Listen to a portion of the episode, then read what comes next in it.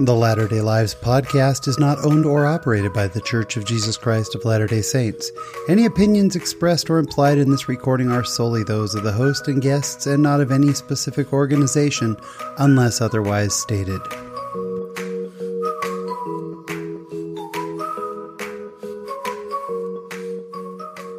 Hello, friends. Welcome to episode number 63 of the Latter day Lives podcast. My name is Shawn Rapier. I am your host, and thank you so much for listening again this week. What a fun show we've got coming up. A couple things before we jump into the conversation this week. I got a fantastic letter from one of our listeners this week. Now, I didn't ask permission to share her name, so I won't, but the letter basically said that she's a big fan of the show. She really enjoys it but we seem to have a lot of male guests and not enough female guests on the show. I wrote her back and said, I could not agree more. We are trying to get more female guests on the show. We want to have more women interviewed on the show. A couple things to explain. First of all, I am a man. My circle of friends are primarily male, and so it's much easier for me to reach out to uh, you know, other men that I know and to ask them to come onto the show. I have had it in the past a couple times where I've reached out to women and and uh, they don't know who I am. They didn't know the show, and and so you know, I either get a no thank you or uh, more often than not, I get no response. But part of why I'm sharing this is uh, some of you have shared names of women who you know who would be great guests. If you know a woman that would be a great guest on the show, please send it over to me. It's Shawn at latterdaylives.com. That's S H A W N at latterdaylives.com. Now, what would help me the most is if you would reach out to that person you know and give me a warm introduction. Just say, hey, I listen to this podcast. They have thousands of listeners all around the world, and you'd be a really great guest. That would help me out. But thank you so much to all of you who reach out and the letters we get and just know that we are working on it. We have uh, two interviews lined up with the most incredible women. You will love their stories, and I promise we will get better in that regard. Okay, uh, let's get on to this week's conversation. What a fantastic guest I have. I got to tell you, Parker Jacobs might be the single most talented person I've ever met. He has a mind that is so creative, and he's behind some of the greatest projects I'm not going to spoil it up uh, in advance. He'll tell you all about it. But on top of everything else, Parker is just an amazing guy. I got to tell you, I wasn't going to say this, but I think we allude to it a couple times in the interview. For the first time in 63 episodes, first time ever, we had to do an interview twice. Yes, uh, Parker was kind enough to have me into his home in Orange County, California, and I just loved his family. He's got a an amazing wife and incredible kids, and we had so much fun. We recorded, and I used a different recording setup than I was used to and thought we were doing well. And I got home and was devastated. The audio was blown out and it kept peaking and distorting and it sounded terrible. And I was near tears because it was such a great interview. Ashamed. Well, first of all, I tried to fix it. I called Nicoletti. I did everything I could. Please, how can I fix this? There was no fixing it embarrassed and ashamed, I texted Parker and told him and said, I'm going to be out in Orange County again next week. I hate to even ask, but could I possibly come over? And he could not have been more gracious. He said, Absolutely. Now, I insisted on bringing pizza for the family, so we had a little pizza party first, and then we sat down and we did the interview a second time, and I think we even got a better interview. But Parker was so Parker and his whole family were just so cool about it. And that's kind of who he is. I just get that sense. He's just a good all-around dude who happens to be super brilliant. So, super excited for this conversation and can't wait for you to hear it. And this week in my latter day life, I'm going to tell you about a vacation that went horribly wrong that has turned into one of the biggest blessings in my life. It's all coming up, so sit back, relax, and enjoy this week's conversation.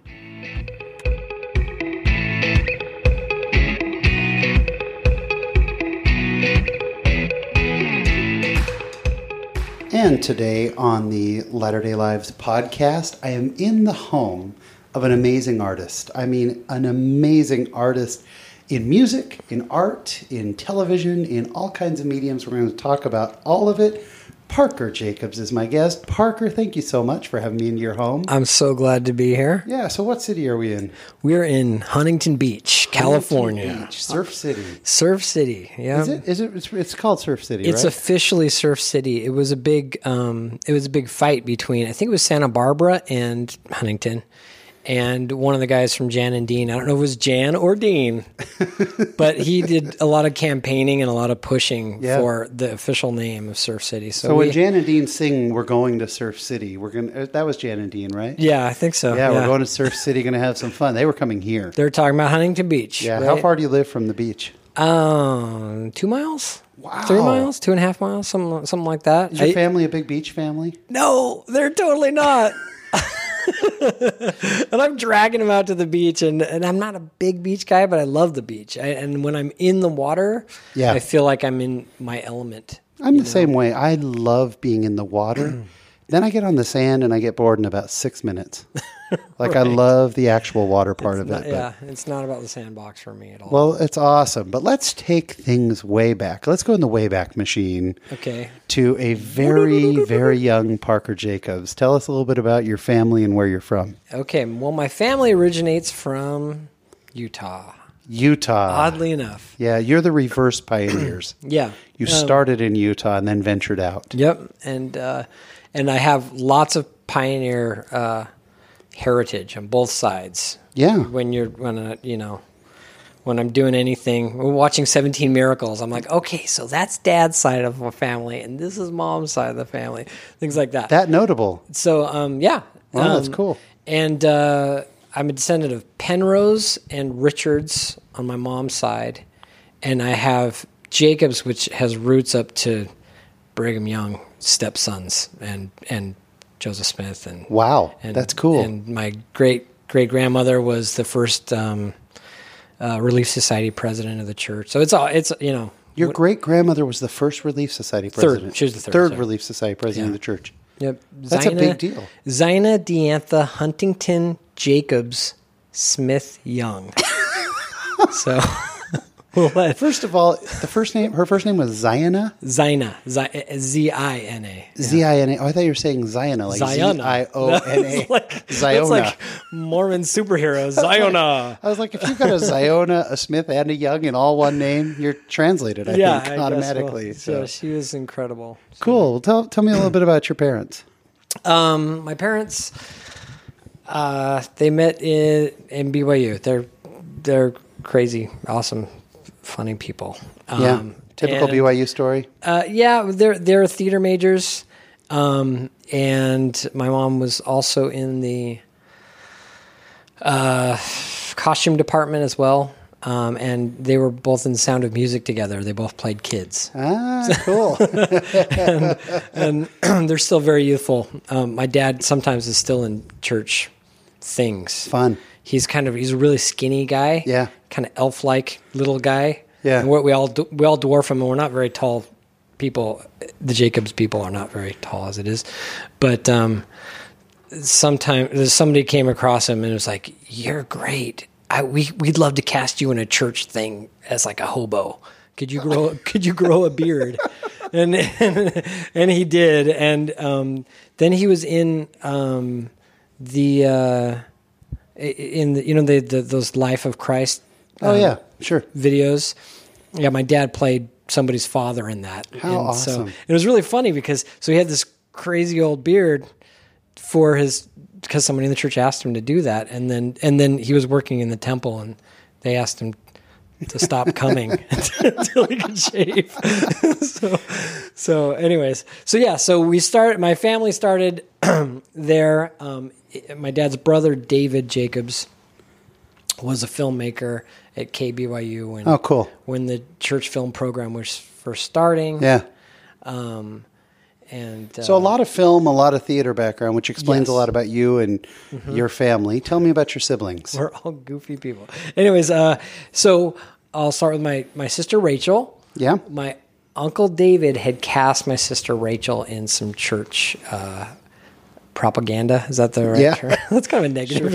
in, the, in the church, uh, in, the, in the church Yeah, propaganda makes it makes it a little bit uh, it's kind of kind of yeah negative. Cold War. yeah, yeah, yeah. Um, no, yeah, I know what you mean, the church in, church yeah. films. Yeah, Yeah, yeah. So she was she did really well in Yeah, cool. those, and then she did she was in the mailbox. hmm Very well known. Um, She was in Uncle Ben, and she did a couple other things. cool. Um, and then, um, and also my brother Christian as well. So that was the only thing. My my my dad was struggling financially. My parents were, and the only thing that seemed to work was my cute older sister Rachel. She was Yeah. she was this squishy doll faced little cute girl, and uh, um, uh, that was the only thing that was working out for our Yeah. family was was um, was commercials. She was getting local commercial work, and then so she was working a lot. yeah Gave your parents kind of an opportunity to be stage parents a little bit. yeah, and and that wasn't the goal, but that was what happened. That's Sure. exactly what happened, and, and we ended up moving um, to California. So I was born in Ogden, but raised in California. I was one years old. Very cool. there. Did you get involved in TV and film stuff as well? Absolutely. Yeah. Yeah. My first commercial was when I was six years old. What was Um, that commercial?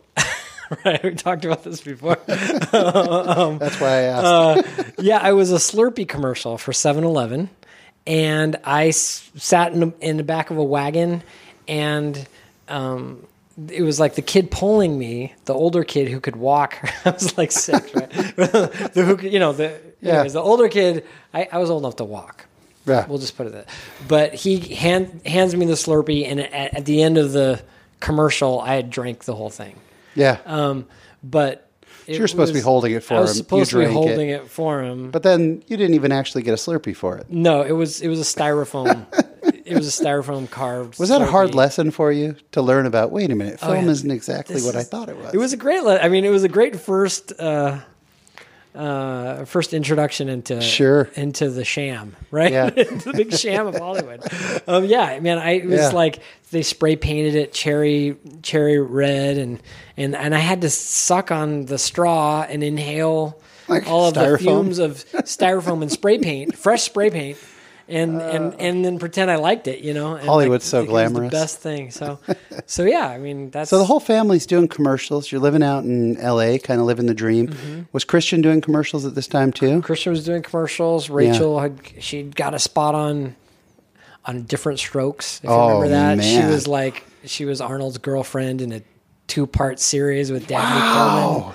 And uh, So she was, like, Gary Coleman's girlfriend. yeah, she was. That's a big show. deal. Uh, yeah, Yeah. And, um, and yeah, Christian was acting, and I was acting. Then my younger brother Tyler and and Emma, she she got a, a, a little bit acting into All of you. well. It's so, awesome. So you grow up in this acting family. You're Mm-hmm. all running around doing commercials, doing film, all that kind of stuff. Did you continue doing that through high school? Uh, I kind of it kind of tapered off. Yeah. I had um, there was this thing where kids were testing out of high school so that Yeah. they could be actors. They were getting emancipated. That was kind of an '80s thing, you know. I remember hearing You hear those stories. stories, Yeah, of yeah, like. Corey Feldman suing his parents or whatever. Um, so I didn't I didn't sue my parents, but but I did you. test out of high school because because I was working. I, I was on the Wonder Years. Yeah. what were you doing on the Wonder Years? I was just playing nerdy friend. That and, is and I think it's amazing. because um, Josh Saviano, who played Paul, the nerdy friend with the glasses, Yeah. he, he broke his leg in real life, and so they needed a nerdy friend. So I kind of like I had I had so done you it. had full lines and everything. Yeah, yeah, I did. I'd done a season. I did a small part in a season before in the previous season. So they like they kind of pushed me in there, and Wow. and so f- I did. It's hard to say because I did three or four episodes, but I was cut completely out of one episode. So did you have a major crush on Winnie? Oh yeah, Oh, who didn't? who didn't? Yeah, I did too. Okay, so Of course. so my first thing on on the show was um, we were doing a stage production of um, of our our our, Our House? town our town Our town. Oh yeah, our town. Yeah, yeah, yeah. the surreal. and she was Play. the she was the actress and I was the kid who was playing the part of her father. Oh yeah. And she would kiss me on the forehead. Oh. She she would be like, "Oh, Dad, you're so sweet," and she'd kiss me on the forehead, and I'd be like, "Yes." We, time. we can end the interview now, and you've had the greatest life ever. Winnie Cooper. That's that's man, kind I- of one of those things that you can like, you can like trump people on. Yeah, I've I've checked that off my bucket list. What was her name? Danica McKellar. Yep. Yeah. And she's brilliant. And Oh, she was beautiful. Yeah. She she was smart back then. She knew everybody's lines. She, she had the whole script memorized. She knew Awesome. what she was doing. So you're doing all these cool things all through high school. Were you? Uh, did you? Were you an active? Active in the church, high school Yep. guy. Always always Yeah. active in the church. Always Stayed faithful. stayed that strength. You know- Were you known in acting circles? You and your brother, your sisters. Were you kind of known as at the time the Mormon kids? The Mormon kid, maybe. I mean, Yeah. there was, you know, there was still that kind of mentality, like zero. What is it? Zero population is the answer, my friend. Right from Yeah, Saturday's, Saturday's Warrior. Warrior, sure. That that mentality that if you have a lot of kids, you're a menace to society. That Yeah. was, that was big in Hollywood at the time. Yeah, and so I believe that. So we we get some vibes, but then there were also other families that we kind of kind of rolled with. There was a family called the Jacoby family that Hmm. they were they were a family of actors, and and uh, the Phoenix family. Oh, They were a family of, of actors that you know the River, the River Phoenix, yeah, they were, Phoenix. They were kind of kind of hippies, you know, and and, we, Yeah. and yeah, um, I knew Joaquin as Leaf, and uh, and we Really? because that was his name. That was what he went by. As He went was a by kid. before- before he became Like Joaquin Phoenix. Leaf and River, and uh, they all had Leaf and River, River and Phoenix. and different cool names. Anyway, so there were some families that were like we could kind of roll with, and and Yeah. that kind of made us unique. I don't, That's really cool. yeah, So you get done with high school. Uh, you ended up testing out early then. yeah. I tested out early. Fun. Um, yeah. My parents had had gotten a divorce and and had been remarried and and my mom had adopted twins from Romania. That was also a big thing. That, Oh, my do you remember that deal with the? I, I don't know if you remember that was kind of a thing that was going on. That a lot of people were adopting the kids people from were Romania. adopting kids from Oh, Romania. There was that. this sixty minutes special and and and And the whole then- country went crazy and started adopting my Romanians. aunts and and Really? and my uncles they all they're like we're gonna go and we're gonna go save those kids and That's my mom's awesome. like no no okay all right we're gonna do that so uh, So you have adopted Romanian brothers and sisters. yep What a fun, cool family you crazy have. so Parker, so, that's, like, um, awesome. yeah and I, I grew up with step kids uh, or step brothers and sisters and Yeah. and uh, that was that was fun we ended up moving to St George right before I My served, favorite city in the entire world. I love St. George. It's my favorite place in the world. really It really is. I love St. George. St. George and San Francisco, but St. George, incredible. I know. St. George, San Francisco. If I if, my, if I had my way, I'd have a house in each and just go back and forth. All right. St. George is an awesome place. So then you go on a mission. Tell us where you served your mission. I served in the Charleston, West Virginia mission. yeah, how was So Charleston? it was awesome. Yeah. Um, that was the big city, man. yeah. But uh, yeah, so that's um, that covers most of West Virginia, parts of Southern Virginia, parts of uh, Ohio Yeah. and Kentucky and, and Maryland and Now there's a I, I skipped an important step here because we, we kind of jumped from high school and acting. Uh-huh. At some point in here, you get involved in music, oh yeah, yeah, right. and without this somewhere in here, we're going to miss a big chunk of what you're known for. So Okay. tell Yeah. us about how you got into music. So my brother, my younger brother Tyler, um, we were all music fans. We, anyways, that was our Yeah. thing, right? Um, uh, my younger brother Tyler had an idea of starting a, a ska band. Ska Yeah. was kind of our thing. It was so my thing. Yeah. and it was big in Utah. I think it it caught on in Utah before it caught on in California, which you know the ska revival is supposedly you know Yeah. Orange County, California, right here. So, I was so living. this is one of the yeah. Mm-hmm. things, by the way, we have super in common. I, I'm a, a little bit older. I'm about your your brother Christian's age, and I was a mega ska fan out in Northern California, playing in a terrible ska band. You were playing in a very good ska. You know, I wasn't. No, I would you not. were. I would say. I would say terrible too. I put it into that. So, for our listeners though, category. who don't know what ska music is, how would you describe maybe not authentic Jamaican ska, I don't know. but, I but think your you, ska I music? think you had it pretty good. kind of Uh, like, poppy punk rock meets meets horns and Yeah, Yeah, it's- with a it- really good beat, just a driving up, just beat. that driving upbeat. let's that was just kind of the it- focus. Let's just put it this way: if you're if you're listening to it and you don't want to dance, it's not ska. Yeah, Ska like, music makes you want to dance. A lot of horns and uh, a lot of good drum beat. yeah, like ska from the for, ska from the '60s was like it was a, a beat. It was upbeat. Yeah. Ska, ska, ska, Yeah. ska, and then as reggae kind of came Yeah. in, I think it was kind of like the drug culture, right? Yeah, the reggae and- doing the, and then it was ska, ska, ska, ska, ska, and that's reggae. That's where reggae comes Yeah. from. So, so with all that peppy energy of the the boogie woogie, I, you know, fifties kind of stuff. I'm ready to say combine jitterbug, polka, punk rock, and reggae, and you get ska. Yeah, How's that? and then and because they were there, it was a big band kind of thing. Definitely. Then you you bring in that that that soul horn section Oh, thing. So yeah. so it's like everybody and their friend can. Oh, it's the best music. it's the best. So you get really into it. Tell us about your band. So yeah, we started um, a band called GoGo Thirteen, um, which uh, of no real consequence. We you know we. We were, we were, we were challenge St. George's first ska band, right? You had a big following, and, though, and we, we did. And a you filmed cool music videos. Uh, well, I, I guess we recorded stuff and we did stuff. And, Yeah. And, uh, uh, but because I was kind of from the Orange County ska scene, Mm-hmm. and and half of our band were were transplants from from from uh, from Vegas. Oh, wow. So they had like the guys who uh, I don't know. Anyways, like the Neon Trees and the Killers. The drummer from the the, the Killers, he met his wife at a Go Go Thirteen show. That's No kind of way, cool that's thing. cool. That's so, fun. uh, so anyway, so they they had all those ties with that. But you started playing a lot of shows, and Yeah, we played a lot in a short amount of yeah. time. And was it hard to go on a mission to leave the band?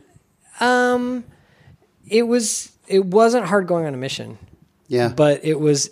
It was something we pined for. It's like Yeah. like a girlfriend you left Yeah, at home. sure. You know. um, it's a great way to do it. Did you know what I deep mean? down hope that they would be successful, but only up to a point while you were gone? Right. yeah, not that successful. I want them to be successful to an extent. Well, like okay, so um, well, so basically, Go Go Thirteen. That band broke up. Yeah. as we went on our missions, the other singer, As they do. um, you know, and, and most Utah ska Yeah. bands ended that way, right? Um, All but two. uh, and then, um, uh, gosh, where was Yeah, so you go on your with this? mission. So oh, yeah, so so our so there's we split up and went off into different bands. Okay, one of them is the Aquabats, which we'll talk about. But Yep. but the other one was uh, in locally. Uh, they went on to be the Solutions. Oh, I didn't know them. Who, if you've heard the Cultural Hall theme song, Oh, yeah. give this land if they live righteously. Really? That was Go Go 13's deal. That was our thing. No Yeah. way. Yeah, so we we, we played that in our set. A lot of history. the Solutions recorded it, and good for them. It's, So uh, Solutions did Book of Mormon stories. Book of Mormon stories As a ska song. Yep. And, Ah, it all comes full circle. But it was one of those things, though. When I heard it, I was like, "eh." we, yeah. Our surf guitar was more like pipeline, a little bit more. It was a little like A little more fun. a little more 60s, but that's I don't know. That's they, cool.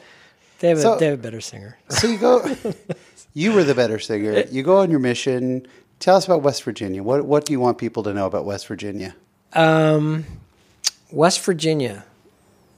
Oh my gosh, what can I talk about? I love West Virginia. I, I or I didn't at the time. I thought Yeah. it was stupid hillbillies, and you know they'd probably say that's that's what it is. I mean, it, it's it is the jungle of America. It is still never heard it wild country. that. The jungle It of is- America. It is. You're never standing on straight land. Everything is either up this hill or up that hill. It's like Wow. It's green and be- you don't have any like tree huggers out there because it's trees. Trees are everywhere. It's like get this, there are like trees everywhere. Um, and the people there are are humble and and wonderful, and I I love them. I love, awesome. You know, there are definitely the the Civil War still going on there. So I served part of it in in the South and part of it in in Virginia and part of it in West Virginia. oh, that's funny. Virginia and West Virginia might as well be a continent away from each other. Yeah. Yeah, and, and I used to joke like, "Gee, when I crossed the border, I felt like I my my IQ went up 10, to, 10 points or something." But, um, but I I just love it, and even more so, Yeah. like, um, the the West Virginia part. Yeah. so It's awesome. See, you you you serve this mission, which, by the way, the members of the church in West Virginia have got to be the most amazing, giving, humble, wonderful people. they're diamonds. Yeah. they're just incredible, and I'm still probably closer with a lot of the some of the members out in the mission than I am my companions. You know sure, what I mean? I would bet so. And uh, just incredible, incredible people. Salt of the earth. I mean, And- I hate to use that. yeah, trait, yeah, right, but it works. It totally works. Yeah. Um, and it totally applies. Uh, and I would also say that the first place that the Lord sent missionaries was that area. Oh, I did not know So that. you know, it was Virginia, but it wasn't Yeah. West Virginia yet Yet, not yet. Yeah. because the Civil War hadn't happened yet. So ah, what a great place. You come home from your mission. Where did you come home to? um, I came home to my brother who was out here, my older brother Christian. Um, he's Let's take that break. four years. Let's take a break and talk about who Christian is. Okay, so my brother Christian. Yes. I what do I what can I say about him? Um, he also actor, but he was like the cool guy, always the cool guy. Yeah. he was um, he was a punk rock skateboarder hero. He was he was uh, partially uh, co-sponsored by a few Oh, wow, I didn't know that. skateboard companies or whatever, and Yeah. and he was in that movie Gleaming the Cube He was in Gleaming the Cube with Christian Slater. with Christian Slater, right? and, uh, and- so in my wheelhouse. And I remember, yeah, Christian Slater was kind of threatened by the other Christian, you know, Oh, which wow. he had, had no need to be, but oh, that's but awesome. um, so yeah, so Christian was this this actor, skater, filmmaker. He was doing skate videos. His um, Very cool. His first project that he did was with Spike Jonze, oh, very awesome. and then Spike Jonze went on to do a video for the Breeders, Yeah. and he had his, his career, and Christian went on to his mission yeah. into Japan. And Um, Spike Jonze ended up doing videos for Weezer and the Beastie Boys and all kinds yeah, of and stuff. Where the Wild Things Are movie Yeah, and sure. a bunch of different stuff. So Christian went on a mission, did the right thing. Christian did the right thing. He he came back um, Yeah. uh, super inspired by Japan, awesome. and um, and right before I left my mission, left for my mission, while I was in Utah doing Go Go Thirteen, Yeah. he was doing another ska band called the Aquabats. And Christian is currently the lead singer of, well, always has been, the lead singer of the Mm-hmm. Aquabats. Tell us how the name Aquabats came to be, because it's a great story. Uh, well, the Aquabats. The story was I was at a Go Go Thirteen practice in in St. George, and I was just I, I was just playing with words. I was like, well, you've got you've got an astronaut and you've got an aquanaut and you've got an acrobat. Well, how come you don't have an aquabat?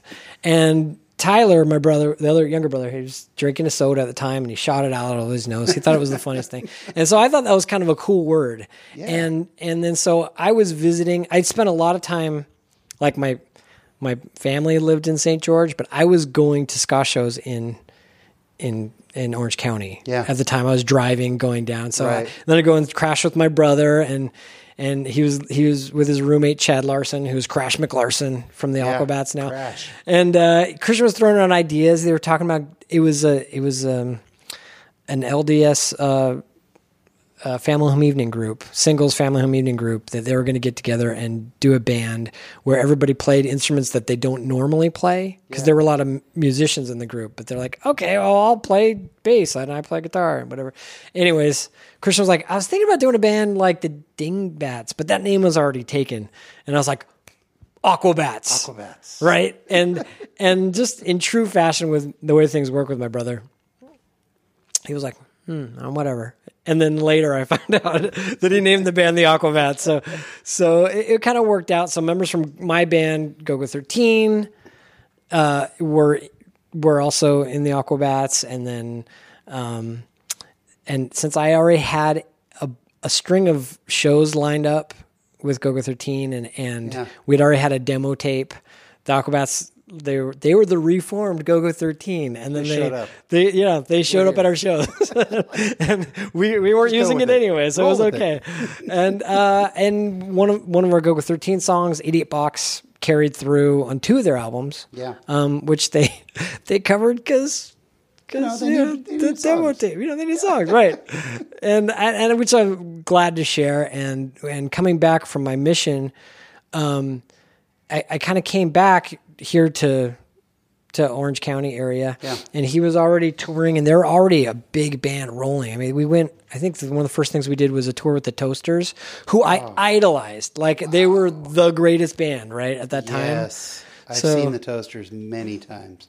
So it was like Toasters and Reel Big Fish, and it was like, Yeah. I mean, And it, it- was for our listeners who are not into this type of music, go check out the Aquabats. And by the way, when you talk to people about the Aquabats, you get one of two responses. Either it's who, or they start screaming and crying because they're the biggest fans in the world. The fan base of the Aquabats is incredible. I went to an Aquabat show about a month ago in Salt Lake, took my son, and here were whole families two year olds, 10 year olds, 90 year olds, whatever, in a massive dance party. And it is the most fun band on earth. And to, to, to cut kind of to it so that people know what they're looking for, the band dresses like superheroes mm-hmm. but like ridiculous superheroes, like the coolest, most ridiculous superheroes in rash guards and big belts and hats and goggles and and there's a whole backstory to it. And part of the backstory of how they became a band is that they met a professor. Mm-hmm. Who's the professor? I'm the professor. You right? started That was- it all. yeah. So I ended up getting all this credit, you know. So there are things where I, I guess I do deserve some credit, but Of like, course. I mean, the band is a, is an amazing band, in, Yeah. by by themselves. Um, But you're certainly a part of it. I mean, you're a major part of it. You're in all the videos and stuff, and you're, you know, you're in the TV show, and back in the day, yeah, yeah. I mean, Yeah. and and um, uh, and I I had helped in the songwriting process because I was already doing that, and they used some of our songs. Anyways, but but uh, they are incredible. I mean, and they have a and- huge following. And I just to kind of the best following. Seriously, the the, best, fo- the Aquabat most fans are the best. fans. Oh my gosh. And we have a lot of mutual friends who are big fr- fans of the band. But one thing going on right now, just to kind of put an end to this part of your life, Okay. let's talk about Save the Aquabats. Oh yeah. So um, the Aquabats uh, have a Kickstarter campaign going on right now. Bring Yes. bring back the Aquabats.com. Bring back the Aquabats. and uh, we're we're trying to keep the Aquabats alive. The Aquabats had a TV show. them. We're making it happen. We, we we made a TV show and um, it it was did really well. It won an Emmy. what Um, channel was that on? It was on the Hub Network, Yeah. which was owned by Hasbro. Yeah. Who? That's another story. But, but anyways, they they're a t- they're a toy company that needed to have another uh, revenue. stream. another show that wasn't a commercial for their their toy company. Anyways, they, they went out of business. The Hub went out of business. Not Hasbro. Hasbro's still doing great. But the TV show was phenomenal. Right. And if you are my age ish and remember the Krofft Superstars, there is so much homage to the Krofft Superstars in that show. It's awesome. At, by design, Yeah. absolutely. That's that's exactly where we come from. I'll, I'll, there's a lot of different uh, Yeah. our generational things that Yeah. that we're we're So many. pay, paying tribute to or ripping off. Or, Well, just the fact that they, they've got a giant. RV as their. I mean, like every show back then had a cool RV. Yeah, yeah. like the battle wagon. So yeah, like uh, yeah, Yeah. the battle tram, which Yeah, is what we call it now, which is totally hilarious because Which, which, by the way, that's what I bought my son. His T-shirt is the battle tram, so it's just awesome. I designed that T-shirt too. So that's what. Anyways, awesome, awesome. uh, when did you when did you realize that uh, that you were an artist? Um, I, that's just kind of was my thing, you know. I, I um, I, I guess you know, drawing in sacrament meeting. You got the green hymn book, and you got it on your lap, and you got the back of the program, and you're playing drawing games. That's Yeah. pretty much my childhood, right? That's That was yeah, and um, and Because we didn't have iPads. right right so yeah you could doodle anywhere you could draw anywhere i just you know Yeah. you just carry a pen around with you and you can make friends or play games with people Yeah. drawing and and so um, that kind of became my thing it became my career um, as as an artist so i was doing uh, merchandise for the aquabats and uh, I, I drew their logo. I was on my mission when I drew the Aquabat logo, and I wrote it on a letter to somebody. It wasn't this is the the logo for your merchandise. It was a letter to a friend Yeah. of mine that was a mutual friend of the Bat Commanders, and he was like, "Okay, that's our logo." Bing. And uh, anyway, so I came back doing doing graphic design, Yeah. and then I when when the Aquabats record label tanked. Yeah. they have this this this thing, or they're doing great, but their but their platform's shaky. Yeah. Um, their record label pl- tanked on this thing called Coachella. There was this thing called Coachella a long time ago, festival. right? A little music festival And called Coachella. and it was ran by it is still run by Goldenvoice. Um, yeah. and Goldenvoice had a had a little record company, and Hmm. and their second year of Coachella put them two million dollars under, and so then they said, okay, well the record company's done. We're done making records. Right. No so you guys are going home. And then I was like, hmm. I asked my boss, um, no, he's not my boss. Uh, I asked my friend, Yeah. Paul Frank, if if I could um, get some pajamas for my sister in law, and then I want to know if he had any job openings temporarily. So you have a lot of listeners right now going, Paul Frank. I swear I know that name. Tell Right. us who Paul Frank is. Okay. Because everyone knows Paul Frank. you might recognize a sock monkey, kind of peaked around the early 2000s. yeah. I think Paul that was Frank was everywhere, everywhere. So you went to work doing design for Paul Frank. Yeah, as my my daughter's walking down the stairs, You can come on eating a pizza. We're, we're, all we're actually this is what's fun. We're actually hanging out in the Jacobs home. Yep. And there are There's like so kids many- running around everywhere. so many things going on. It's Daughter amazing. crossing. There was a daughter crossing. I have so many now. so many kids. Usually they're you know hanging from the chandeliers and Yeah, the walls fun. and stuff. That makes so. it fun. so it's amazing that it's as quiet as it is. Yeah, but great. we were talking about Paul Frank. Yeah, Paul Frank. Paul So, Frank, my old boss and friend. Paul Frank, big in wallets, belts, T-shirts. Yeah. I mean, just Paul Frank was everywhere. And if you search right now, get on Google and search Paul Frank monkey or Julius the monkey, and you'll instantly go, "Oh my gosh, I own something of that." I know this. Yeah, Yeah. yeah. And that was that was really cool. There was a time when every time I went outside, or, or every time I went shopping or something, I would Yeah. see something that that I had a hand in in designing because That's it, awesome. it was so popular. How much work did you do on the characters? Because there was there was a whole group Quite a of lot. characters. Quite a lot of work. I mean, Yeah, in addition and, to Julius, there were there were several. and family members will be like, "Oh, Parker created the monkey. He created Julius the monkey." And of course, no, that was Paul's thing. But but Paul would, uh, you know, hire me and, and other there are other artists in our in our stable, including my younger brother Tyler. Who, Yeah, that's so um, cool. Uh, and and that's what we did. We drew, we drew we drew uh, you know this universe of these these monkeys and fri and friends and, And giraffes still and going. yeah Paul yeah Frank's in still going in different different uh, A few things. different Yeah. facets. Okay, here we go. Ready? If you're watching Here- the video now, you're going to see Family Crossing. My beautiful daughter, Daughter and, and there goes my beautiful wife. We're going to do slow mo on that. Okay. We're going to slow it down so that you're crossing slowly. That's All right. awesome. Bye. Love Um, you. So, so you're working for Paul Frank at some point along here, and I got to tell you, a few nights ago, my wife and I went to our annual movie. We call it because we go to movies so rarely, Uh-huh. but we actually went to a movie, and here comes walking in the hippest, coolest hipster guy I've ever seen in my entire life. And what T-shirt is he wearing? He's wearing a Yo Gabba Gabba T-shirt. Whoa, that guy is cool. that guy is cool. Let's talk about Yo Gabba Gabba. okay.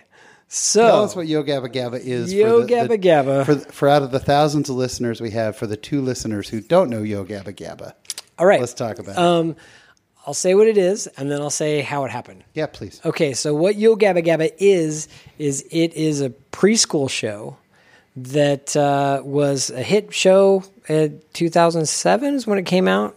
Oh, Um, was it that long ago? has it really been that? See, when you said that, I went, couldn't have been. that doesn't sound ago. right, but But yeah, yeah, you're right. yeah, it was right. It came out that and and it was it was a it was a hit show on Nickelodeon, and um, it had a lot of it was playing to uh, to the parent, right? Yeah, it was way. There was there were two shows in one. If I can say from a viewer point of view, there was the kids show, and a kid could watch it, and it's a straight kids show, and they would enjoy it.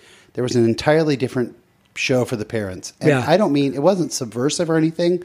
It was just entertaining. I mean, it was just there was a lot in there that was a wink to culture, that was a link to wink to what's going on in the world, to pop culture. There was a lot for parents. Absolutely. So, um, Yeah, and we had a lot of guest stars on the show. We had a lot of guest animators and contributors, and When you say guest stars, we're not talking small stars. Tell us who some of the some of the big stars. um, Elijah Wood, um, Jack Black, Jason Bateman, uh, Jason Bateman, The Roots. The Roots were had on The there. Roots we had on. we had Weezer. We had uh, uh, so many people. It was, kind of a cool inside thing for Hollywood. Like, I mean, you guys were the coolest show ever.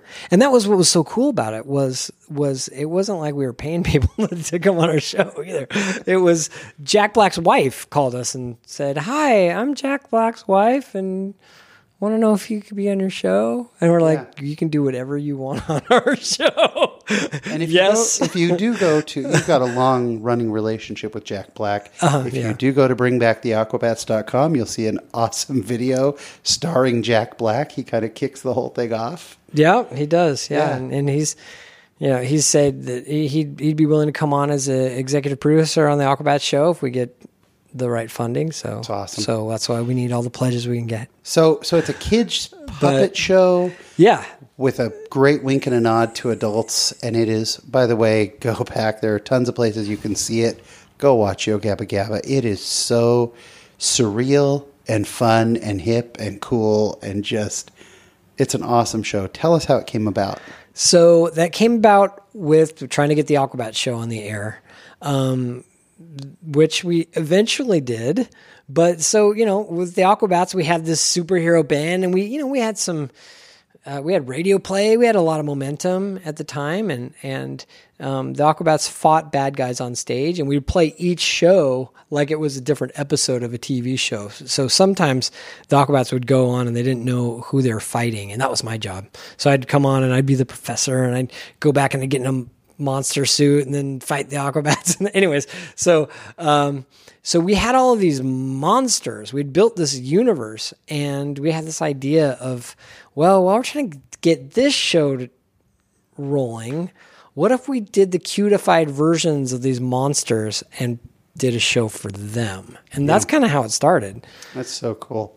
Um, and uh, that really took off way quicker. And that was, you know, that was at a time when, when all, of us had started, you know, having families, Yeah, and sure. our kids were little, and we were like, "Oh no, we have to watch this show now forever." Yeah. and and not not Yo Gabba Gabba, something else. Yeah. and uh, and then so quickly we had to remedy that with with uh, what we want to watch. Yeah. and and it totally took off. It totally went huge. It was huge. And, uh, I mean, it had such big fans and still does. Obviously, still has a huge Yeah, following. and we have we had uh, a live tour that just went over across the U.S. several several tours, even in so Australia. cool. What channel was uh, Yo Gabba Gabba on? It was it was Nickelodeon Yeah. or- and and Nick Jr. It, it, Yeah. aired on both of them. And Nick, So, Nickelodeon still sells Yo Gabba Gabba licensed stuff.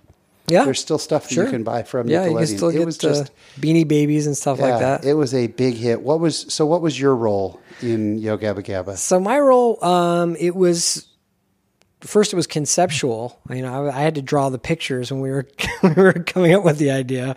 Um, of, so it was character design, and then it became animation art director, and then became uh, helping with prop design and helping with wardrobe and and it was kind of an overall art direction. Like it went from I oh I just I just do the animation to I'm doing the logo and I'm helping with the wardrobe and so so I did um, get six uh, Emmy nominations for things like set design for puppet design. That design. awesome. And uh, and I guess that means something when you actually get an Emmy. But nominations are nice. Nomination's a big deal. I mean, you're talking about five people per category, six people per category, whatever.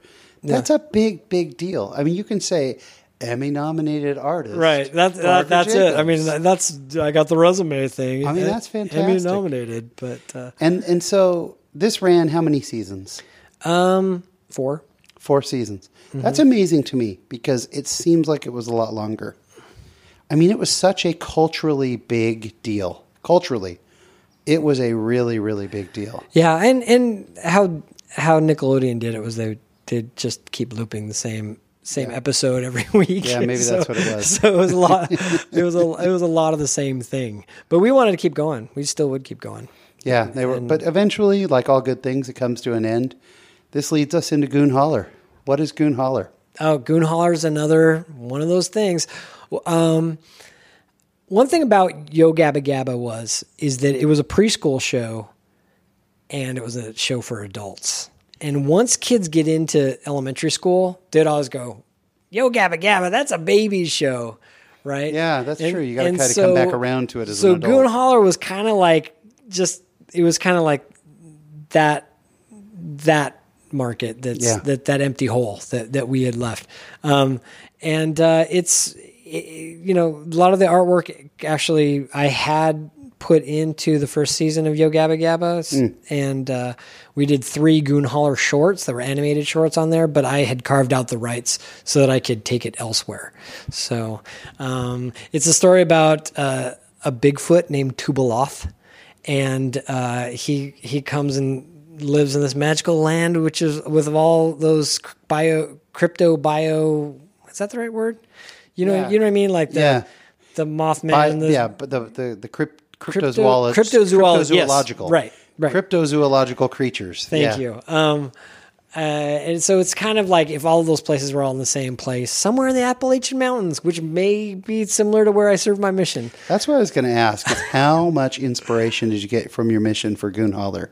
So much. I mean, Yeah. so much. It's it, there's no doubt that that's where it came from.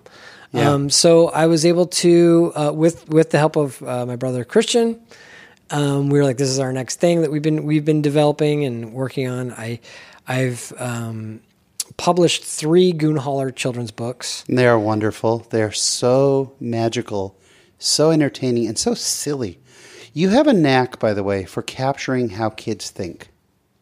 You know, I, Oh, I mean, really? you really do. Might be like the immaturity level. it might be because I think like a little kid, maybe. I mean it as a true positive. Like you really do. You have a way of thinking where kids, I like. I think I can be silly to a point, Mm-hmm. And then I can't go further than that. And you seem to have the restrictor plates off oh, good. on taking silliness to you know to different levels. It's just it's so magical. It's so fantastic. So right now, people, if they want to see Goon Holler, they can buy the books. yeah. Yeah, three books. Yep, there's there's the Goon Holler guidebook. Yeah. which was like a pitch show because we want to make it a show. So it was a Yeah. pitch book. It was a pitch bible that we published basically, and uh, then we did um, Welcome to Goon Holler, which is a, a storybook kind of a thing, and then Goon Fishin' was the second one. Yeah. and right now I'm working on. Uh, uh, it's called Tubaloth of Goon Holler, which is going to be a 120 page graphic novel comic book. So form. awesome. So, So, you've got on Amazon, by the way, your Goon Holler books are phenomenally successful. Like four and a half stars average. like, th- those four people that bought the book, they really liked it, and No, I'm, it's I might be related to all it's of got a great following. and it's, what's fun is that between from the Aquabats to Yo Gabba Gabba to Goon Holler, there's a connective tissue. yeah, yeah, And it's you, and I can you can see it all oh. kind of running Oh, through. like oh, gee, no, it's really cool. You have you just have a unique look to it, and I want to I want to take a departure a little bit because your home is a beautiful reflection of your art. I mean, if if someone's watching the video, they can see the polka dot wall behind you. yeah, that's my wife. There's a man. giant This- sign that says "Be Rad," which which uh, okay, we're gonna we're going Again, to my talk, wife. But we're gonna talk about Super Rad because it's my favorite Aquabat song. It is my theme song, uh, and it has so many Latter Day Saint references in it that it's really fun. This Yeah. is one of the things. Is like you've got the roots on. You've got all these incredible guests on Yo Gabba Gabba. The uh, bring back the Aquabats video is a who's who of cool Hollywood. Like, I mean, you have this massive following, and here's you and your brother and your friends, not all, but, you know, some of the main people in it, just super active Latter day Saints. Mm-hmm. And you're so yourselves about it. You're so open about it. And I sit here and I look around at like all kinds of cool stuff, including massive puppets overlooking at us. right. And then the coolest temple picture ever that's painted in the style of Mary Blair. Like you wear your faith on your sleeve and yet you guys are doing the coolest stuff in Hollywood. Like there's something about it that's so impressive. But this leads me looking at your home and how much fun it is, and the cameos that we've had in the uh, in the interview tonight. Mm-hmm. Tell us a little bit about your family. My my family, Your family here. my immediate family. Yes. Um, we're we're a blended family. Yeah. Um, I, I have two daughters. Darla, Yeah. who you saw dart back um, so you here, you, and you were married and divorced, and Mm-hmm. then tell us how you met your wife. um, I met my wife online. That is so how 2018 but of this you. right um, but uh, it's a cool story because um, it it contrasts how how my first marriage went but and I, I don't want to go there um, out of respect for everybody Of course. um, especially the listener um, but um, um, I met her on LDS Link Up LDS link up. Yep. And we had both um we had both uh were on there like, oh, what are we doing here? Tell us your wife's name. Her name's Jennifer. Jennifer Jacobs. Yeah. Which is awesome. I always wanted to marry Jennifer. That's which really cool. I you know, she's like, Well, there's a lot of Jennifers. It's a very common it's the most common name of our generation. But yeah, but every Jennifer I knew I liked. So That's cool. um, but she's uh, incredible, incredible. We had lined up our our profiles had all lined up perfectly, right? And except she lived in Idaho, Hmm. and she had four boys, or yeah, four boys. She has Yeah. four boys, and I was like, that's not happening. Nope. But her profile had her with bright red hair, one picture, and the other hair she had short black bob, and then the other hair she had a blonde, which I found was a wig. And I'm like, who are you? I need to figure out who you are. So we became friends. I like Skyped with her, you know, like who? Okay, all right, I know who you are. You're you're normal. She's incredibly normal, Wow. and um, and I was like, well, that's nice. Nice meeting you. You know, because Utah, it wasn't happening, right? Or Yeah. not Utah, Idaho wasn't happening. sorry. Idaho wasn't happening. Utah Yeah, was far there. enough. Yeah, Idaho, Idaho was Idaho is way even was farther. bridge too far, literally. So, um, so yeah, we stayed friends. Um, we just stayed in contact for um, for a year, and I didn't even consider like going there. But we had clicked on everything, right? That's awesome. And um, then she came out and visited me, and I I was dating somebody else at the time. But then what what kept happening was is that we had built this relationship of trust, this friendship. Yeah. That um, you know, we'd we'd all we'd be dating and struggling in the mid single life lifestyle, and then then after our dates, we'd we'd uh, go online and talk to each other about how our dates went and How cool. And I would counsel her with like that guy's an idiot. What you shouldn't be going out with that guy. that kind of stuff. And it was never for me. I was like, eh, whatever. You know, she's cool and she's my friend. But it it it was one of those things where it was a friendship that had evolved into That's the best into way. love. And when I had realized that, she was already there. She was. She was totally. I have to. That's why I realized oh, she's smarter than me. She's Women are better at this than we are. She's than just we better are. than me. Yeah. I I really thought I was the one who would who would have it all figured out, but man, she was already on board. She was already cool. there, and um, So, how long did you date? we dated. Gosh, I, it's this. That was like a few years ago. It- we dated. We dated very very little Yeah. Um, you just because of she came down and then I went up and visited her, her boys and they're such a handful and Yeah. if there's four of them and they're boys yeah. So whatever fun. and then and then but then again I had grown up in a family with adopted kids and step family Right. so so I could I'm it's like Kind of prep for it. not hard for me Yeah. I was prepped Um, awesome. and it was when you're dating with when you're dating a woman like that Hmm. you're not you're playing for keeps you know what i mean you're not i'm not screwing around i'm not Yeah. like gee maybe it'll work out i mean either you're gonna do this or you're not gonna do it Right. so Right. I, I got to a point where I mean, um, I just once I knew I should ask her, and it was it was a spiritual confirmation, which awesome. I hadn't had before. Yeah. Um, being my second marriage, I had this like, okay. And we went to the Newport Beach Temple to just to mm. do a an endowment and we we we got out there and I I didn't have anything on me. I didn't have a ring or anything and and I I I was like I'm sure you saw this coming. She didn't. She mm. she she had a she knew I was the guy, but she didn't know I was going to pop the question right then. Awesome. So I so I, I asked I asked her to marry me and she said yes and we were all jumping around and dancing around and and um, one of my friends was walking the grounds on the temple grounds. He's like Parker what are you doing? I just asked her to marry me and I just remember him jumping around with me my buddy Tad Balzer I who, love it. who um, Ah, became a bishop. Anyways anyways but um it, it's it's been it's been hard but it's been it's been the right thing. I have no doubt in my mind. it's awesome. um, so yeah, and I was like, yeah, we can get, you know, we'll feel it out. She's like, oh, we got to, we got to, we got to do this right now. We got to, we got to handle this. So, so it was, it was pretty quick, and and uh, our marriage is pretty awesome too. But that's a whole other story. I I've don't been in your have home twice now. This is the second time in your home. It is there's such a positive vibe here, and I mean, I feel I, th- I feel like I really believe that you that places kind of have the aura of what happens there. Okay. And we go to some places where it's heavy, and you know something heavy's happened there, and I come into your home and there's joy here. Yeah. And that's not to say that I assume that your family or your marriage or your life is joy all the time. Right. I'm, you know, I have a family, I get it.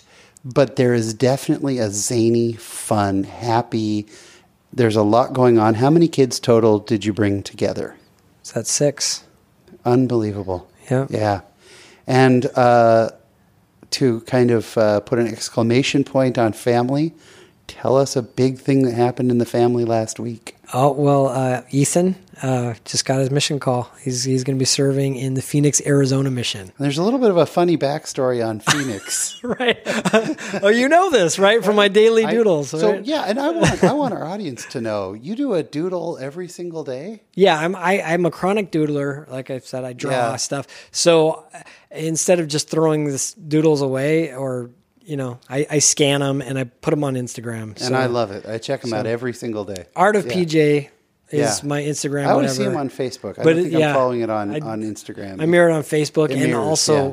Blogspot if you still do that. I think I'm the only one that knows that. no, that's awesome. Anyway, so yeah, I, I did a daily doodle about it. Um, but my wife did um, agree to marry me on the uh, what is the term on the Condition? condition Yeah. on the condition that I don't move her to Arizona. and it was funny because like it, it felt like it felt like she was like prophesying, right? Like I had no idea. I don't Yeah. care about Arizona either way. It's Like, yeah, great. why would I- yeah, I have friends. Sure, okay. You don't want to go to Arizona, fine.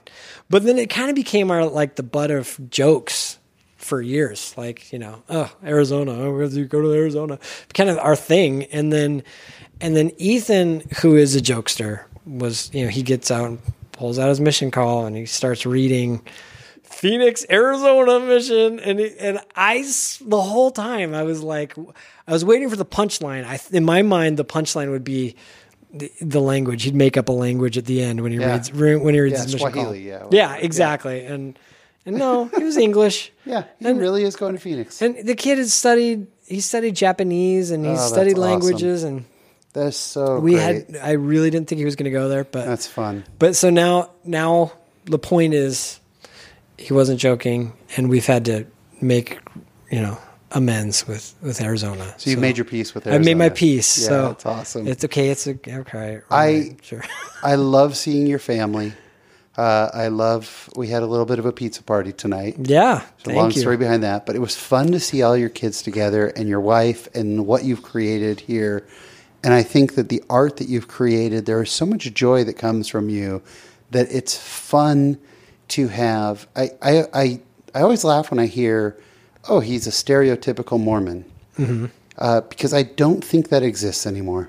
I just, I just think that people who, oh, and I guess stereotypical Latter Day Saint now, Right. Right. um, but I think that anybody who thinks, oh, he's a stereotypical Latter day Saint just doesn't know enough Latter day Saints.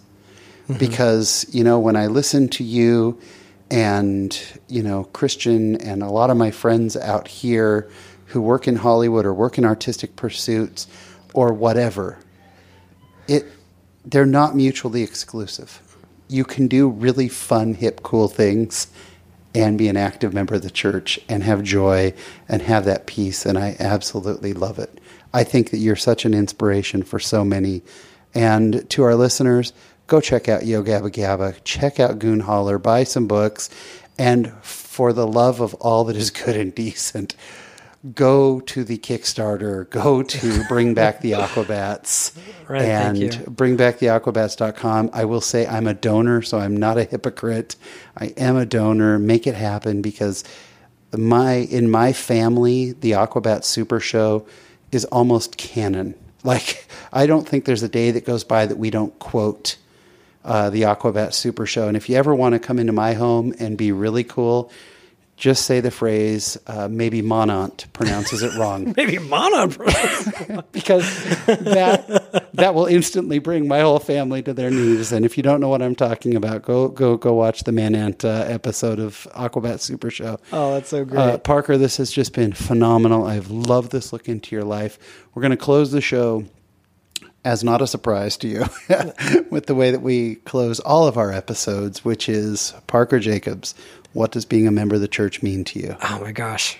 When you'd asked me this before, I think I had a perfect answer, and now I don't know if I do have a perfect answer. Um, but it, it is it's everything to me. Being a member of the Church of Jesus Christ of Latter Day Saints. I think that's what we should do. Uh, You know, we're supposed to Yeah. focus on the Jesus Christ part. I agree. 100%. So I think that's what it's all about is is the message of Jesus Christ and being a Christian in that sense. Yeah. Right? Seems like Christian's a bad word.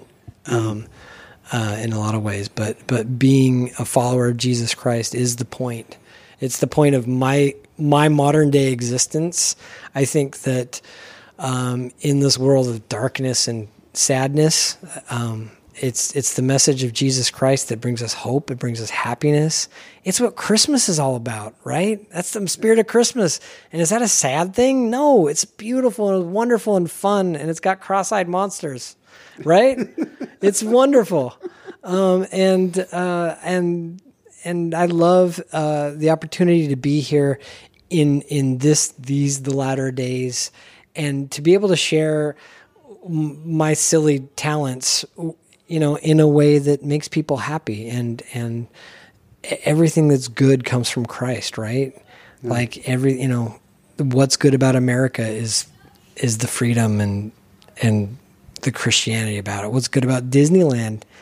Yep, it, Yeah. it's it's the Christianity about it. I, I think, and and uh, and what's good about sharing your talents is is is that that love and that happiness and that light that that comes only from Jesus Christ. Ah, what an awesome answer. Incredible father, husband, art director, artist, animator, professor, singer, musician.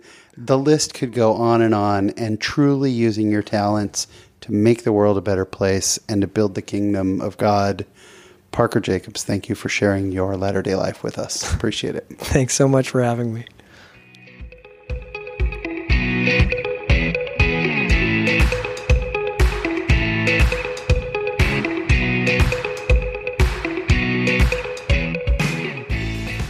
My special thanks to my new friend Parker Jacobs, and I do consider Parker a friend. Again, I kind of think he's that guy that everyone who meets him his his good friend. What an amazing, incredible guy! You can probably tell I'm a little bit of a fanboy when it comes to all things, especially Aquabat, but all of his projects are just awesome. So again, Parker, my sincere thanks. Uh, this week in my latter day life, uh, I'm actually, if you watch the video of this, which we had some trouble with the video as well, but hopefully that's all worked out. If you do watch the video, you'll see I'm in a dress shirt and a tie. It's Sunday, the day before the release of the podcast, and I just got back from church. I actually ran to another ward just to take the sacrament uh, because I was not there for my own ward today. I flew back with my sons this morning from uh, Anaheim, California, where we were at Disneyland. Now, I know I talk too much about Disneyland on this podcast. It is not a Disneyland podcast. If you want to hear a great Disneyland podcast, check out my friends over at Word on the Main Street. They've got a great one. Um, but uh, I was at Disneyland this weekend, but it was a little bit special. Normally, I just kind of go by myself because my office is in Southern California.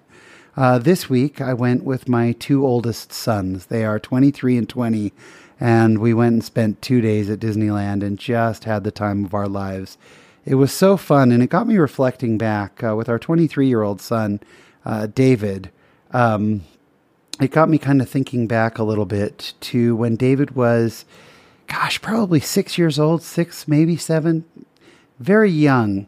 And my wife's whole family decided, uh, you know, grandparents and uh, all the cousins, everybody, that they were going to do a big family cruise. And so we went. And as we were getting ready to go to the ship, we, we got on a sort of, I don't know, a bus, a small bus, and we were heading over to the ship. And my son David, six or seven years old, said, Dad, I don't feel well. And I could see it in his face. He was not feeling well. And we think it was because it was rainy, it was humid, it was overcast. Um, and uh, we were in a bus filled with the bus fumes and exhaust, and it was hot on the bus. And I took him back to the bathroom and he began throwing up. Now, mind you, we're on our way to the cruise ship at this point, and David starts throwing up. And I'm helping him, whatever. And then we get to the boat, and as we're going to get on the boat, they give us a piece of paper that says, Has any member of your party thrown up in the past 24 hours? And I thought, Oh no. What are we going to do? They're not going to let us on the boat. And we thought of all the different things we could do, and we finally, we knew he wasn't really sick. We knew it was just because of motion sickness and whatnot. But we decided we have to tell the truth, so we marked down, yes, our son has been throwing up. And sure enough, they called us over and said, Well, tell us about his symptoms and whatnot. And I tried to minimize it. No, he's done. He's fine. And right then, he threw up in a trash can right in front of them. And they said, This kid is not getting on our boat. Who is going home with him? Well, it was my f- wife's side of the family. And my wife was upset. I was upset. I was near tears. But they were closing that door. And the captain looked at my wife and said, You either get on or stay off. I'm closing the doors and the ship is leaving. And so we watched as they closed the doors, just me and my son David. And he threw up till about midnight that night and then was fine. The next morning, we got up at, I don't know, four in the morning, something, took a flight home. I felt miserable. We didn't have our suitcases, they were already on the ship uh, with the rest of my wife's family. It was terrible. But we got home, we made it home, and we were settled. And uh, my son came to me, and again, six or seven years old, and he said, Hey, Dad. I'm really sorry that I ruined our family vacation. and I was so sad for him. I said, David, come on, you didn't ruin anything. We're fine. We looked at maybe flying out and meeting up with them in the Bahamas or somewhere, but it, there was just no good way to make it work. And I said, you know what, David? You and I are going to Disneyland. Let's go. Just you and me. And we went and we had the best time. For two days, we spent the time at Disneyland riding rides, just me and him, and I was able to connect with David. And David's my son who uh, struggles with autism and some other uh, difficulties in his life. We connected on that trip. We talked in a way we never have. Well, the rest of the family came home, and the other kids had such a good time on that uh, cruise. But at the same time, they kind of were like, well, how come David got his own trip to Disneyland? And I thought that was kind of funny. So I decided, okay, I took my son Miles on a trip to Disneyland, just the two of us. And when I got back, the other kids said, Well, when do I get my daddy trip? And so, sure enough, uh, for one of Krista's birthdays, I took her on a one on one trip. And when we adopted JC, I took him. And this became a thing. They called it daddy trips. And usually it was Disneyland. Sometimes it's not. Sometimes it would just be somewhere. But basically, I take either one or maybe two. I don't think I've ever done more than two of my kids and we go somewhere. And sometimes it's just been St. George uh, or wherever, but usually it's Disneyland and it's a big deal. And we spend two or three days and we don't really get out our phones, we don't get on the internet, there's nothing to distract us. We ride some rides, we walk around, we talk about life. And I get to really connect and bond and build memories with my kids. And we have phenomenal memories of that together. And that's what this weekend was. And I kind of wonder if this would have happened were it not for David, were it not for him getting sick. And I treasure those times. I have great memories of my own family going to Disneyland. And every family has their own thing. Maybe yours is camping, or, you know, maybe it's going to grandma's, or it's going to a city nearby that you really like, or the beach, or wherever it is, whatever your thing is. I cannot highly recommend enough spending time with your children. Now, we had kind of a special one of these trips about two years ago where my father, uh, who is in his mid 70s now, my father went with me and David, just the three of us, three generations of Rapier men, at Disney World for four days. What a special trip to be there with my father and my oldest son together at the same time. And recently we were talking about that trip, and my dad said, You know, I don't know that I'll ever have it in me again to do. I mean, we do 18, 20,000 steps a day. It's a big deal. And he said, I don't know that I'll ever have it in me again to do that. How grateful I am for the time that I had with him and the time will come someday when I will not have it in me to go with my own kids. And then the time will come that I'll be gone. And I hope that that's a long time away and that I'll get to take grandkids to Disneyland and many more daddy trips. But eventually that will change as things do. But I'm grateful for the time that I had and that the kids will be able to look back and they'll be able to say, gosh, two things for sure. Dad sure loved us and he sure loved Disneyland because I do. Oh, how I love my family. And what a precious time that these boys at 23 and 20 still will take time hanging out with their dad, even if he makes them ride It's a Small World. And that's what's happening this week in my latter day life. My friends, uh, I hope you have a wonderful week, and especially as we get to hear a prophet's voice this weekend at General Conference. And what a blessing it is. May our hearts be opened up and thank you so much for tuning in uh, this week and every week. So until next week, when we'll have another fantastic show, and boy, do we have a compelling guest next week. I'm very excited about it. Please remember, as always, there is a great, big, beautiful world out there. So go be in it, just not of it. Thanks for listening.